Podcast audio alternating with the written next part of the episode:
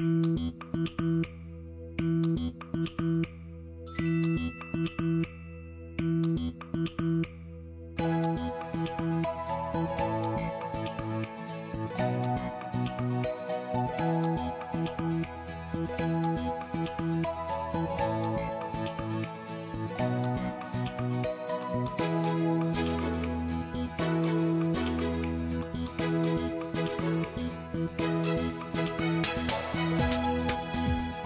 요즘 시험 기간이라는 문자가 종종 들어오는데요. 여러분은 학교 다닐 때 어떤 자리에 앉아야 공부가 더 잘 됐나요? 음, 공부 잘 되는 자리가 있을까요? 우선요, 앞자리부터 볼까요? 앞자리 좋습니다. 선생님 말씀도 잘 들리고 딴짓하면 걸리니까 공부에만 집중하게 되죠.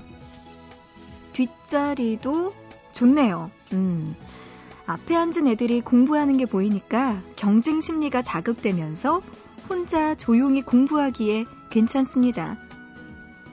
중간 자리는 앞과 뒤의 장점을 두루 갖췄고요. 아, 창가 자리도 좋아요. 답답하지 않고 공부하다가 머리도 식힐 수 있거든요. 결국 이렇게 보면요. 공부하기 안 좋은 자리란 없다는 거죠. 하고 싶으면 다 좋은 자리이고 하기 싫으면 다 나쁜 자리가 되니까요.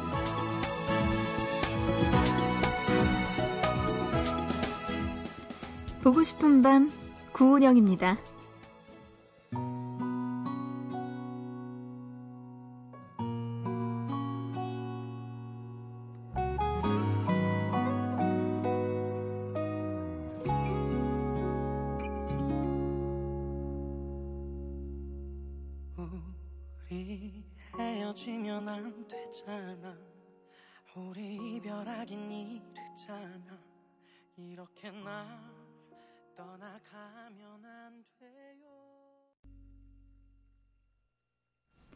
10월 18일 목요일 보고 싶은 밤 시작합니다. 오늘의 첫 곡은요. 0954님의 신청곡으로 문을 열었어요.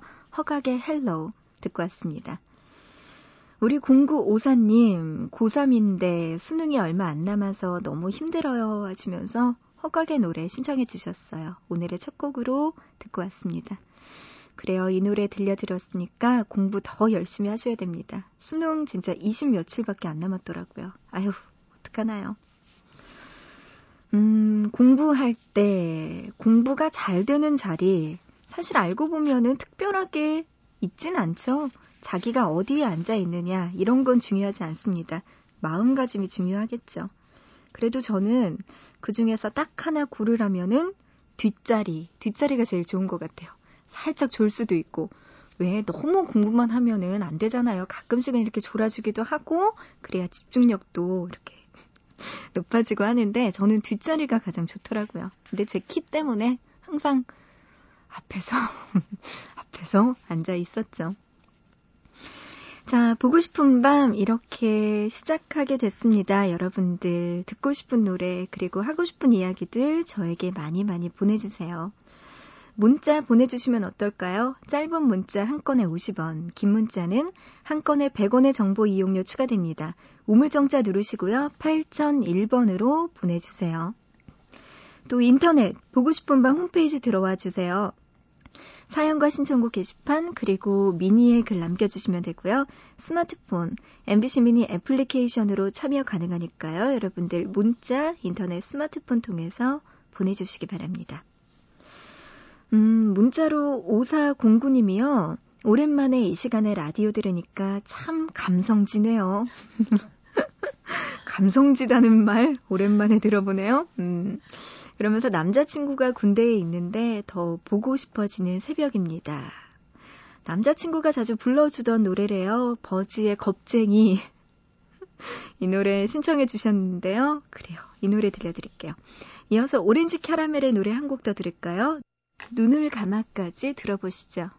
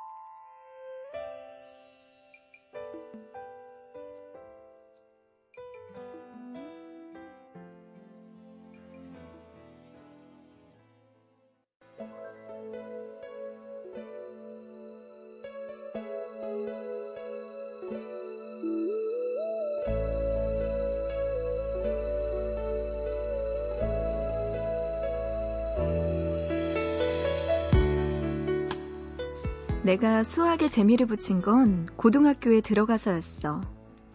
그녀의 말에 후배가 놀리듯이 말했다. 수학 선생님을 좋아했구나.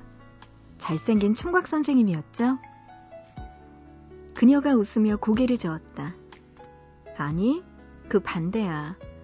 예쁜 여자 선생님이었는데 홍콩 배우 왕조연에 닮았었지. 근데 나 그 선생님 싫어했어. 예전에 수학은 성적 유지하는데 방해 안 되는 정도였어. 싫지만 해야 하는 거. 의무감 같은 거 말이야. 그러다 고등학교 1학년 때 그 선생님 시간에 딴짓을 좀 했는데 나한테 문제 풀이를 시킨 거야. 자신 만만해서 나갔는데 못 풀었어. 아는 문제였는데 그냥 콱 막히더라고. 선생님은 팔짱을 끼고는 나를 지켜보고 있다가 반 애들을 향해서 이렇게 말하는 거야. 이거 누구 풀 사람 있어? 그 순간 자존심이 너무 상한 거 있지. 내가 풀어보겠다고 잠깐만요 그랬는데 시간 없어 들어가 그러는 거야. 얼굴이 빨개져서는 굉장히 창피했던 기억이 나. 자리로 돌아오면서 문득 이기고 말 거야.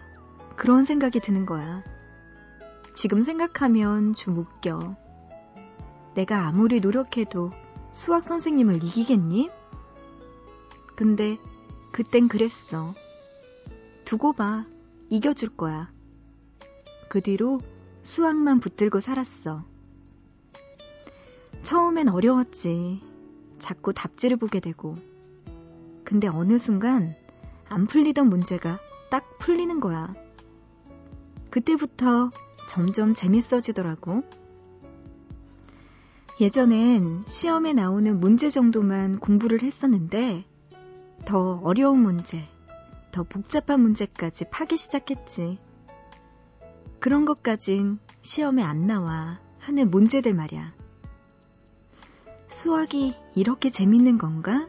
싶은 생각이 들고 그렇게 수학을 전공하고 지금은 수학을 가르치고 있는 거지. 내가 우리 애들한테 수학 정말 재밌지 않니? 그러면 애들은 인상 붙었어. 나도 알아. 나도 그랬으니까.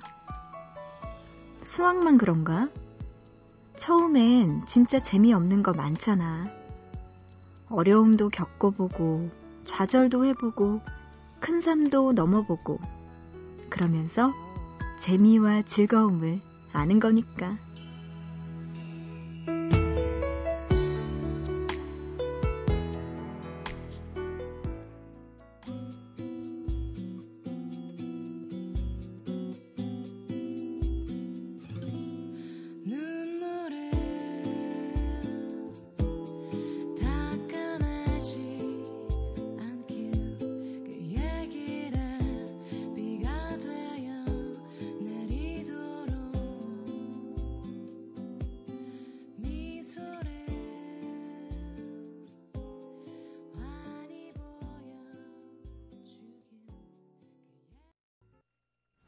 네, 보고 싶다 이어서 클래식화이의 춤 노래 듣고 왔습니다. 음, 이런 경우도 있군요. 보고 싶다처럼. 싫어하는 선생님 때문에 자존심으로 바닥바닥 우기기 위해서 뭔가 반항하기 위해서 혹은 그 선생님을 앞지르고 싶다는 마음 때문에 그 공부를 열심히 하다가 그게 평생 자신의 업이 되는 그런 결과도 올 수 있군요. 음, 저는 고등학교 때 제가 딱히 좋아했던 선생님도 없고 그렇게 싫어했던 선생님도 없네요. 그러다 보니까 모든 과목들은 그냥 평균. 이하도 아니고 이상도 아닌 딱 평균으로. 그때 당시에 제가 좋아했던 선생님만 한 분만 계셨더라도 제가 음, 그 과목을 업으로 삼을 수 있는 그런 결과가 있었을까요? 음, 그런 생각도 한번 해봅니다. 근데 그런 경우는 아 있었다. 그 그런 경우는 있었어요. 그 선생님이 물리 선생님이었는데 별명이 재물포 아시죠? 저 선생님 때문에 물리를 포기하게 된다. 그래서 어, 별명에 재물포의 선생님이 있었는데 약간 이렇게 앞머리를 이렇게 이렇게 넘기시는 분이셨던 것 같아요. 이렇게 단발머리의 물리 선생님이었던 그런 기억이 납니다. 근데 제가 또 키가 작아서 앞자리에 앉으니까 그 선생님의 뭐 이런 이렇게 이야기를 할 때 이렇게 침이 튀고 막 이럴 때 앞에서 제가 다 받았던 그런 기억은 나는데 음, 그 선생님은 건강하시겠죠 지금? 갑자기 생각이 나네요. 문자로 4893님이요. 오늘 카페에 앉아 있는데 3살쯤 돼 보이는 아이가 제 주먹만한 빵 하나를 다 먹을 때까지 어, 눈을 뗄 수가 없었어요. 너무 귀여워서요. 우리 4893님 결혼할 때가 되셨나 봐요. 음, 아기가 너무 귀엽다. 이럴 때는 진짜 결혼할 때가 된 거죠. 3살쯤 돼 보이는 아이가 빵 하나를 아주 열심히 먹었나 봐요. 귀엽네요. 보기만 해도. 공사 구하나님, 언니, 요즘 학교 가는 길에 나뭇잎이 노랗게 물든 게 보여요. 가을은 가을인가 봐요. 단풍놀이 가고 싶어서 몸이 근질근질하네요. 하셨습니다. 진짜 요즘은 단풍이 참 예쁘게 물들 때죠. 저도 놀러 가고 싶긴 한데, 뭐, 여력이 안 되네요. 그래도 가끔씩 밖에 보면서 창밖에 단풍 드는 거 보면 참 좋다는 생각 들죠. 음, 학교 가는 길에 단풍잎 보는 재미도 있을 것 같습니다. 0019님은요, 오늘도 만원 버스를 타고 출근할 생각하니 앞이 깜깜해지는 직장인입니다. 아침에 집을 나서면서 가장 먼저 하는 생각은 앉아서 갈 수 있을까? 예요. 앉아서 갈 수 있는 때가 많지는 않죠. 출퇴근할 때는 진짜 사람들 너무나 많으니까. 어떻게 해야 될까요? 그냥 포기하고 서서 다니는 게 가장 좋을 것 같긴 한데, 음, 그때 왜 얼마 전에도 우리 이야기한 적 있죠? 사람들 특성을 잘 보면서 뭔가 내릴 것 같은 분위기, 뭔가 창밖을 많이 본다거나 짐을 정리한다거나 이런 분들 주변에 서 있으면 그런 사람들이 일어날 확률이 높으니까 그곳에 서성거리는 게 가장 좋다는 이야기를 한 적이 있었는데 그래요. 꼭 서서 가지 말고 앉아서 가시기 바랍니다. 8972님, 언니, 방송 처음 들어요. 잠 못 이루는 새벽에 위로받고 싶네요. 종종 자주 들을게요. 하시면서 찾아주셨네요. 반갑습니다. 마음이 좀 위로받고 싶으신가 봐요. 그럴 때 우리 보고 싶은 밤 찾아주시고요. 문자로 2089님, 3일 동안 출장 왔습니다. 집에 혼자 있는 아내에게 자꾸 미안한 마음이 듭니다. 하시면서 아내가 좋아하는 곡 신청해 주셨네요. 어, 이상우의 슬픈 그림 같은 사랑 노래 신청해 주셨는데요. 아내분에게 꼭 말로도 마음 표현해 주시기 바랍니다. 이 노래 잠시 후에 들려드릴게요. 이어서 1450님, 건축과인데요. 밤새면서 라디오 처음 듣네요. 저희 매일 밤새서 자주 찾게 될 것 같아요. 하시면서 베이지의 노래 신청해 주셨네요. 달의 지다. 네, 이 노래 들려드릴게요. 앞으로도 보고 싶은 밤 자주 찾아와 주시기 바랍니다. 자, 여러분들의 신청곡 지금 들려드릴게요. 2089님의 신청곡, 이상우의 슬픈 그림 같은 사랑, 그리고 1450님의 신청곡, 베이지의 달의 지다까지 들어보시죠.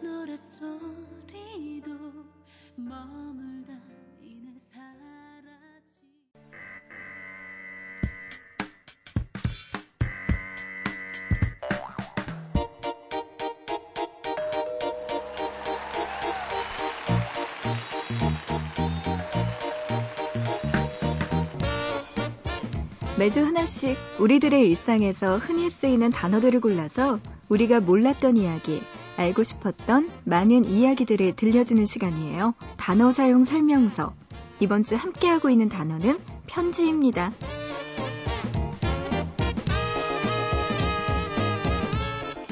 편지 중에는 우리에게 감동을 주는 편지, 그리고 깊은 여운을 남기는 편지가 있습니다. 어쩌면 수많은 세월을 사이에 두고 그들이 우리에게 하는 이야기일 수도 있고요. 영혼의 화가라고 불리는 빈센트 반 고흐는 살면서 자신의 영혼의 동반자였던 동생 테오에게 668통의 편지를 썼습니다. 그들은 편지를 통해 끊임없이 교감하고 대화를 나눴죠. 그 안에는 그가 보고 느끼고 그리고 싶었던 많은 이야기가 담겨져 있는데요. 살아생전 단 한 점의 그림만을 팔았던 고흐가 궁핍하고 처절했던 삶 속에서 가졌던 아름다운 열정도 담겨 있습니다. 고흐는 태우에게 나는 지금 내가 선택한 길을 계속 가야 한다. 아무것도 하지 않는다면 아무것도 공부하지 않고 노력을 멈춘다면 나는 패배하고 만다. 라고 말하기도 했습니다. 이렇게 어려운 생활 속에서 그가 가진 그림에 대한 열정은 현재를 살고 있는 우리에게도 깊은 감동을 주고 있죠. 그리고 조선 최고의 실학자였던 다산 정약용의 편지도 있습니다. 그는 유배지에서 생활하는 동안 가족과 제자들에게 편지를 썼는데요. 총 61통의 이 편지는 현재에도 인생의 지침서라고 불리며 많은 사람들이 읽고 있습니다. 채소밭을 가꿀 때에도 정성을 다하고 닭을 기를 때는 마음을 다하라는 공부나 효도 이외에도 사람이 살아가는데 꼭 필요한 마음가짐에 대해서 그는 가르치고 있죠. 자, 그리고 독일의 천재 시인 라이너 마리아 릴케의 유명한 편지도 있습니다.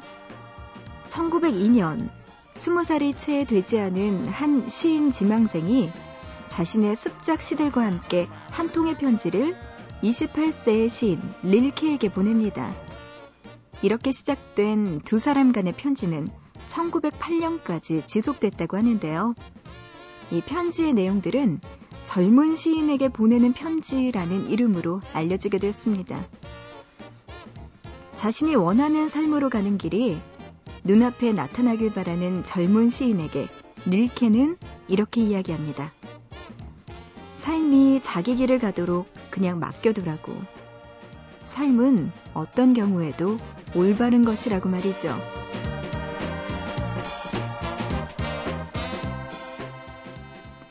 8972님의 신청곡 김광석의 흐린 가을 하늘에 편지를 써 노래 들어보시죠.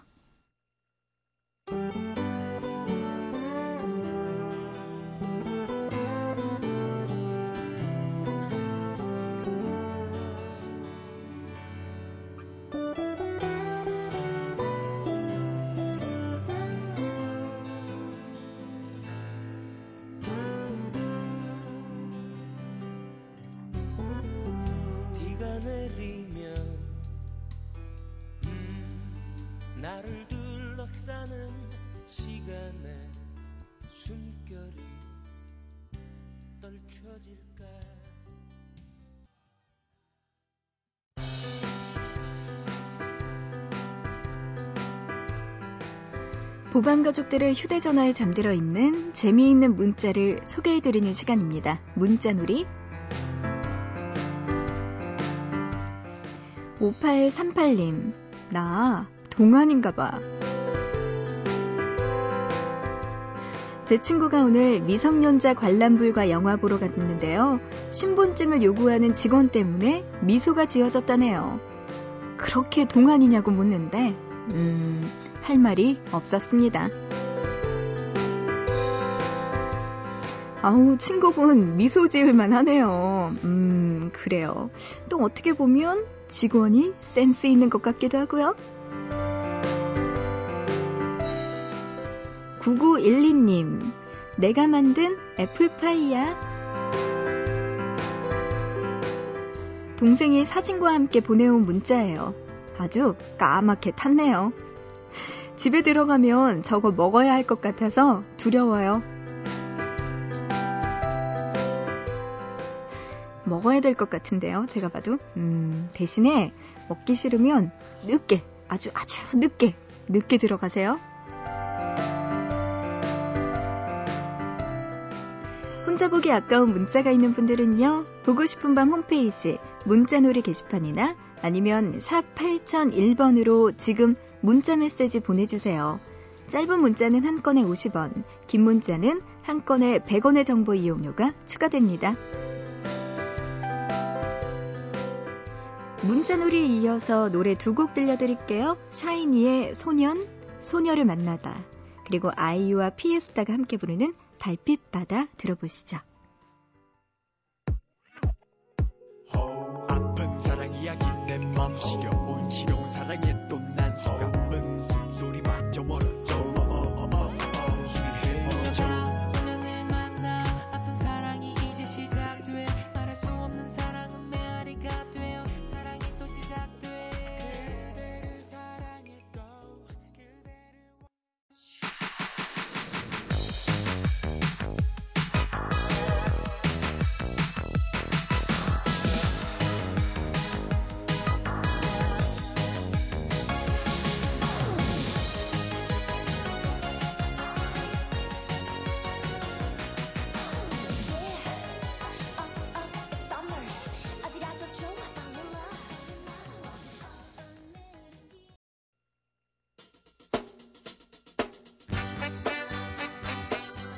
네, 오늘을 보고 싶은 밤 여기까지입니다. 문자로 1992이며 가게 마감할 때 트는 노래인데 들을 때마다 이제 집에 가는구나 해서 기분이 좋다면서 딕패밀리의 또 만나요 노래 신청해 주셨어요. 오늘의 끝곡입니다.